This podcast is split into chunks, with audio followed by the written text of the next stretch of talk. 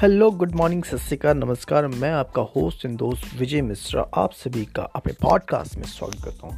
Guys, आज बहुत सारी अपडेट्स हैं और मैं कुछ जो मेन अपडेट्स है उस पर बात करने वाला हूँ। आज आप सभी को पता है कि मार्केट धड़ाम से नीचे गिर चुका है, डंप हो चुका है और आज बी टी सी और अदर्स कॉइन्स के जो प्राइस है वो बहुत ज़्यादा नीचे आ चुके हैं।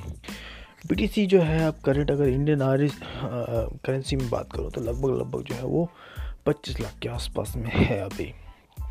तो इथेरियम भी आपका जो है बानवे तिरानवे हज़ार के आसपास में है और भी बाकी के कॉइन्स है इस पर अफेक्ट हुए हैं। तो क्या करना चाहिए, उसके पीछे क्या कारण है?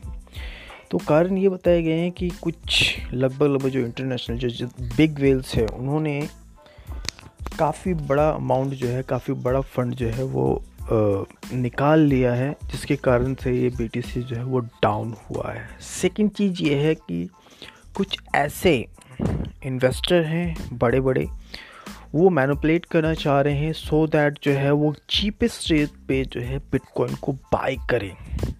तो दो तीन सिनारियो है, दो तीन कारण हैं। इसके अलावा कुछ हद तक आप कह सकते हैं कि और भी कारण हैं, बट एक चीज़ ज़रूर बताना चाहूँगा कि दो हज़ार सत्रह अठारह में भी कुछ इस तरीके का सिनारियो बन रहा था। तो अभी इस पॉइंट पे दो चीज़ें हैं। पहला, आप प्रॉफिट गेन कर सकते हैं, बहुत अच्छा खासा प्रॉफिट गेन कर सकते हैं, बशर्ते आप वही फंड यूज़ करें जो आपका एक्स्ट्रा है, जिससे आप लंबे टाइम तक होल्ड भी कर सकते हैं अपना। अगर आप जो भी यूज़ कर रहे हैं वॉलेट, तो उसमें स्टॉपलेस वगैरह लगा के चलें। इसके अलावा यहाँ से मार्केट और भी डंप हो सकता है, तो फिर मैं बताना चाहूँगा कि प्रॉफिट गेन भी कर सकते हैं आप।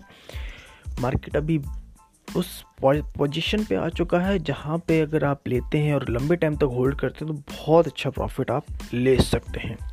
तो चॉइस इज़ योर, जो भी लें डिसीजन वो आपके ऊपर है, बट कोशिश करें कि ऐसा फंड ना यूज़ करें जो बाद में आपको दिक्कत करे। Thank you so much.